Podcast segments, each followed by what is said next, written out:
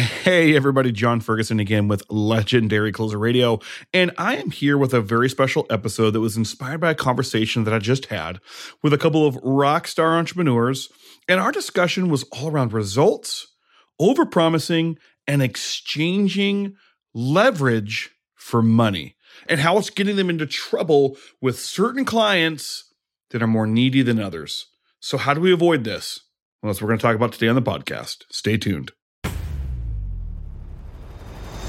Here's the real question How do real closers like us, direct sales, telemarketers, and independents, who refuse to cheat, overpromise, or embellish, who don't rely on discounts and guarantees, but want to close more sales with less effort, how do we build massive incomes, yet at the same time live life to the fullest? That is the mystery, and in this podcast, we'll uncover the secrets for today's market. My name is John Albert Ferguson, and welcome to Legendary Closer Radio. Hey, hey, hey, what is up, everybody? I am so excited to dive right into this episode. I just got finished with an amazing coaching session for myself on actually improving this podcast.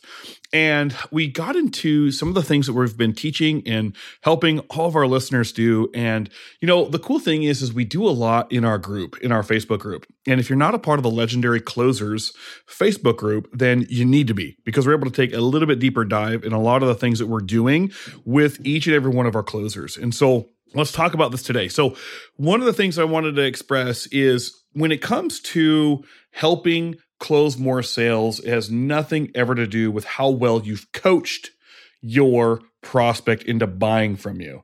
Now, what I mean by that is I always thought that if I was a better coach, if I was able to help people overcome their objections or make simple promises or make their life a whole lot easier because they're a part of our program, then what ends up happening is they're going to love me and they're going to buy from me. And once they're in the system, they'll see how great we are and we'll be able to perform. But when that happens is the client ends up expecting more.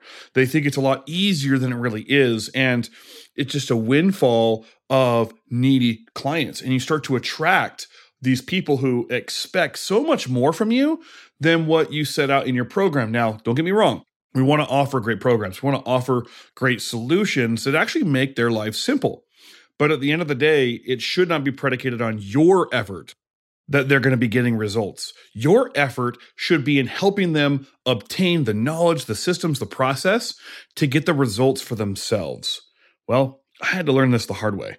You see, back in the day when I was learning how to close sales, and I just really thought that if I made it easier for them, if I made people's life just simple, and that's the goal of every influencer and subject matter expert, is to really kind of take the load of the overwhelm of it is to be in business or to be a real estate investor or to trade Bitcoin or to create funnels, whatever it is you're doing, to sell MLM packages, it doesn't matter. A lot of times we find ourselves because we want to help the client, we have that desire and that need to succeed, but also to gain clients. That what ends up happening is, is that we overpromise on support. Now, we tell them the amount of time it's going to take to do certain things, but that we're going to take that on for them. Or that when it comes to building a business, that, you know, because they're a part of the program, our coaching, or our systems, that the system works so well that it's effortless. And you've probably heard some of those words, and you may have, as a closer, used some of those words yourself. I used to, and what ended up happening was complete chaos when I would close sales, I would get refunds. I would have clients upset with me, and they expected so much out of the training that just was artificial. Now, I didn't ever feel like I was overpromising. I didn't ever feel like I was telling them that we would do everything for them. All they had to do was pay us and they would succeed but the expectation started to be that way in their head. And that's when refunds come in. That's when chaos starts. That's when the coaches get upset and they are burnt out, or the influencer, or even you. If you are the influencer closing your own sales and you want more clients and you want to take on a lot of that responsibility for your client, just think about it. What happens? It's, it's, almost daunting to think about it. It's like you love your clients, but you don't. Like you want to help more people, but then you're like, oh my gosh, how can I? Because these people are so freaking needy. And why am I getting all these needy clients? Right. And all I really wanted at the end of the day were clients that had a high level of integrity, they were proactive in the things that we were asking them to do, that they were proactive in taking action on what we were teaching them and training them. And they showed up, that they would not only show up for their appointments, they'd show up for their coaching and they'd show up for their courses and they would turn in assignments on time and they weren't procrastinating. And I didn't have to chase them even into the product. You ever felt that way? Have you ever had to chase your clients after you sold them? I mean, isn't that kind of silly? But that's what happens. And I didn't want to have to do that. And I wanted to go home at night just realizing that, hey, look, I enrolled this person. They've taken on the responsibility with us. Our responsibility and role is to help build the systems around them and leverage so they can succeed. And their responsibility is to do the work, to be proactive, to have integrity and crush their goals side by side with us, more in, tandem, more in partnership than anything.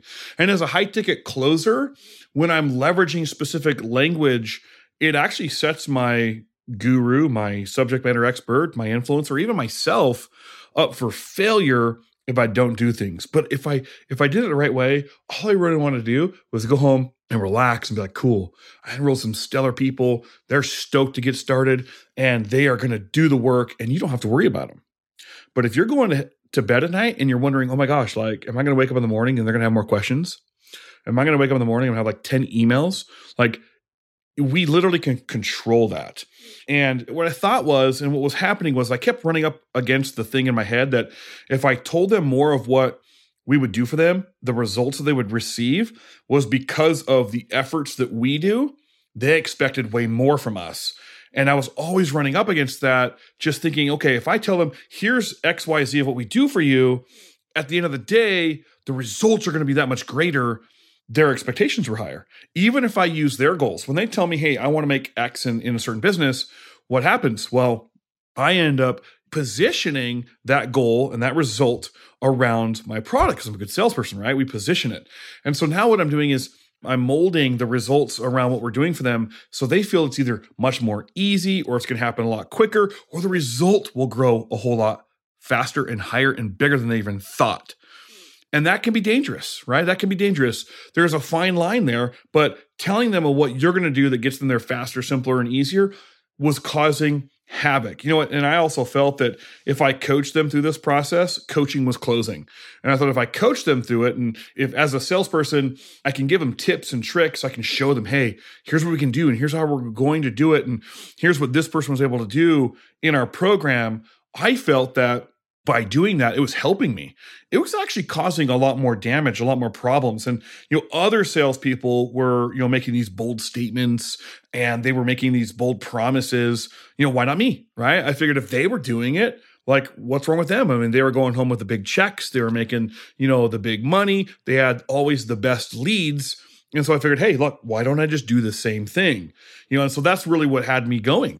And really, in the the big downfall for all this, even before I got into high ticket selling in the network marketing industry, I just remember watching a lot of MLMers and even myself over promising the support that I would give because I legitimately had a desire to do it and I was I was going to help these people succeed. I was going to put them on my shoulders. I was going to carry them through, you know, any storm that could possibly happen and I was going to force it come hell or high water that they were going to win.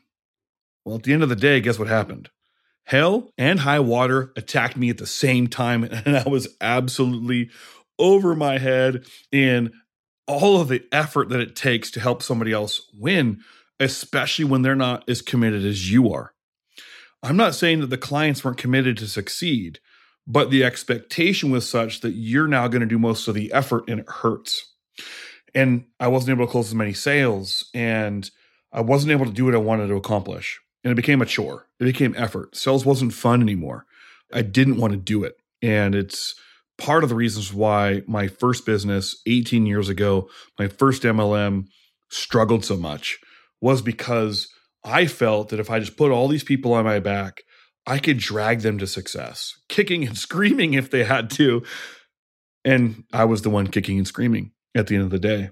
You know, what I realized was that I needed to help them learn how to leverage the system. I needed to make sure that they understood the tools and the systems and the training and the support that was developed there is the vehicle that would get them to success, not the guru, not just me, not the influencer, okay? But the systems that were created that helped that person leverage themselves into success made sense. And that's where we had to use our efforts. That they didn't have to rely on, you know, the guru doing it. Like I didn't have to over position how much that the expert was going to do for them. I didn't have to over position how much they were going to get as far as in support. Because what I realized was is that leverage came from them that we needed to help them learn how to take on responsibility. And instead of making bold promises where, you know, we got our clients now to commit, like the promises that they're making to themselves, we got them to commit to it for themselves, to their own vision. And when you can get your client to commit to their own vision, see that the responsibility is is in tandem in a way that they have to put in the maximizing effort to succeed, boy, it's beautiful. And you know, now I enjoy closing. I enjoy sales because now I can help people get out of their own way and own the products and the services that will help them truly succeed with their own ownership and their own responsibility feel way more rewarded when it comes down to succeeding because now they have buyer's responsibility. Buyer's responsibility is what I call it is if the buyer has responsibility in the products and the services they purchase, they win. And they're able to take on that responsibility because we've set them up such. And so when it comes right down to it, guys, you know, I wouldn't be where I'm at today if I was still coddling clients, if I was still throwing them on my shoulders and dragging them through the muck and the mud to succeed. You know, now our, our clients show up ready. They show up better and, and, more prepared. They ask for more work. They want more results because they're ready to put in more effort. They're asking what to do instead of what can you do for me. They're saying, what can I get out of the program and service and how do I leverage it to the best of my ability? Tell me what to do and I'll go do it rather than go do it for me so I can collect a check.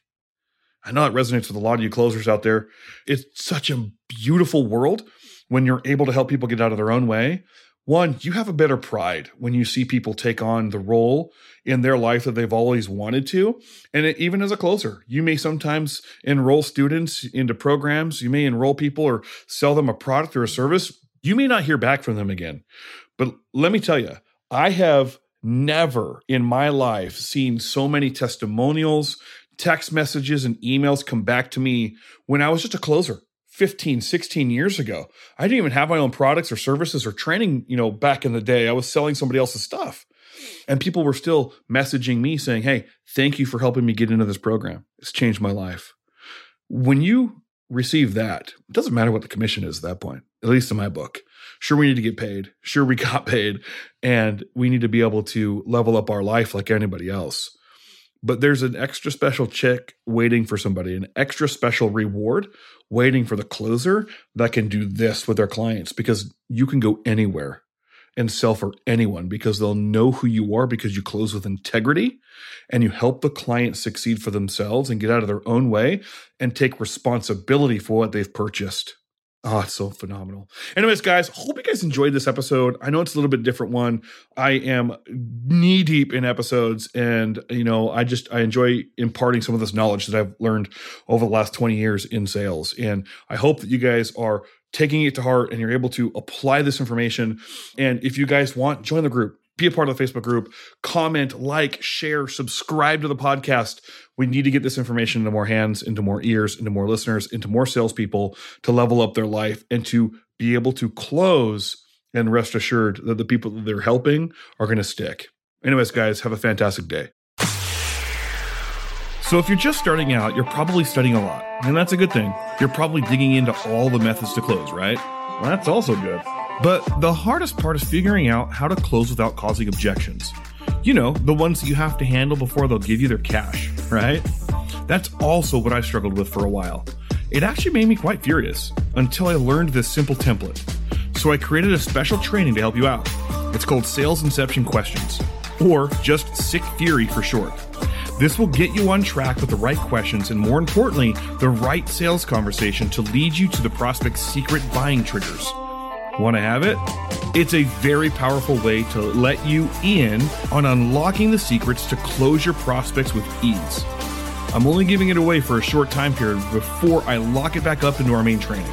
But you can get access to it at siqfury.com forward slash free.